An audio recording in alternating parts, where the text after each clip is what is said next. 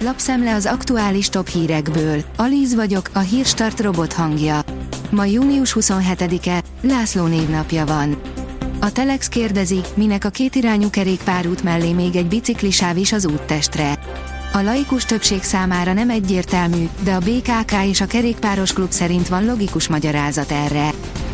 A G7 oldalon olvasható, hogy a forint gyengülése és a közpénz jellegét visszanyerő közpénz mentheti meg a költségvetést jövőre. Esetleg egy gyors törvénymódosítás, ha nem találnak más módot arra, honnan lehetne 430 milliárd forintot szerezni a Magyar Nemzeti Bank tőkepótlására. Folyton változik, kirobbantott a Balti tengeren, írja a 24.hu. Az északi áramlat gázvezetékeinek tavaly szeptemberi felrobbantása szinte havonta kerül más-más megvilágításba, attól függően, hogy éppen melyik ország politikusa, titkosszolgálata vagy újságírói derítették ki az aktuálisnak tűnő igazságot az ügyben. A Prüv oldalon olvasható, hogy leleplezték azt a nemzetközi majomkínzó hálózatot, amelyik szadista videókat készített megrendelésre.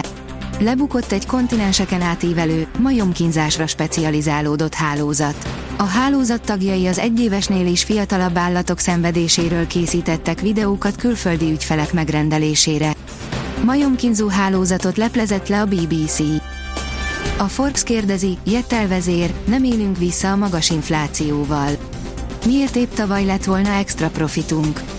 Az állam ambíciója nagy kérdés, de legalább tisztázódott a piaci helyzet a Vodafone üzlettel, az extra profit adóérvelési logikája pedig hibás, ha nem is beszélhetünk extra profitról. A Fintech írja, van cég, amely autót is elfogad hitelfedezetnek. Kisebb fellángolásnak lehetett szemtanúja a fintech szektor, ugyanis múlt héten sor került a hónap legnagyobb befektetésére a Volt révén. A portfólió szerint sokan örülhetnek az utolsó pillanatban döntött könnyítésről a kormány. A kormány egy hétfő este megjelent rendeletében hirdette ki, hogy a vendéglátóhelyeknek és turisztikai attrakciót üzemeltető cégeknek július 1-től csak azoknak kell az adatszolgáltató központba adatot szolgáltatni, amelyek tavalyi nettó árbevétele meghaladta a 100 millió forintot. A magyar hírlap oldalon olvasható, hogy Jevgenyi Prigozsin nem az orosz rendszer megdöntése volt a cél. A Wagner csoport parancsnoka szerint az övék a legtapasztaltabb és legharcképesebb egység Oroszországban, amely eredményeket ért el Ukrajnában. A Total Car teszi fel a kérdést, hova fajulhat egy kis dudálás. A való életben legtöbbször megállunk az anyázásnál és a mutogatásnál, ám a Balhé című minisorozat jóval tovább viszi a közúti konfliktusokat. Népszava, teljesen lefejezték a Péter Fisándor utcai kórház vezetését. Hétfőn jelentette be az országos kórházi főigazgató, hogy az intézmény mindhárom igazgatójának visszavonták a vezetői megbízását, áll a hvg.hu cikkében. Kevesebb lehetőség marad a választási csalásra, de nem árt felkészülni a változásra. Eddig néhány személyes adat birtokában bárkinek a nevében le lehetett adni olyan kérelmeket, amelyek következtében az illető csak a választás napján tudta meg, hogy nem adhatja le a szavazatát, áll az rtl.hu cikkében. Mindenki átgázol a magyar kézi válogatott. Kiderült az is, kivel játszik a negyeddöntőben a magyar csapat, áll a 24.hu cikkében. A sportál oldalon olvasható, hogy közel a megegyezés, a Chelsea játékosával pótolná Tonalit a Milán.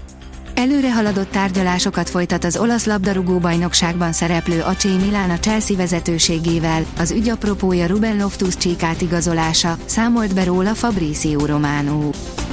A kiderül írja, hideg frontok tartják távol tőlünk a következő hőhullámot. A hétvégéig változékony, meleg, nyári időben lesz részünk.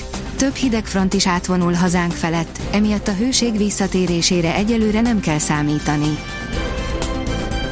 A Hírstart friss lapszemléjét hallotta. Ha még több hírt szeretne hallani, kérjük, látogassa meg a podcast.hírstart.hu oldalunkat, vagy keressen minket a Spotify csatornánkon, ahol kérjük, értékelje csatornánkat 5 csillagra. Az elhangzott hírek teljes terjedelemben elérhetőek weboldalunkon is. Köszönjük, hogy minket hallgatott!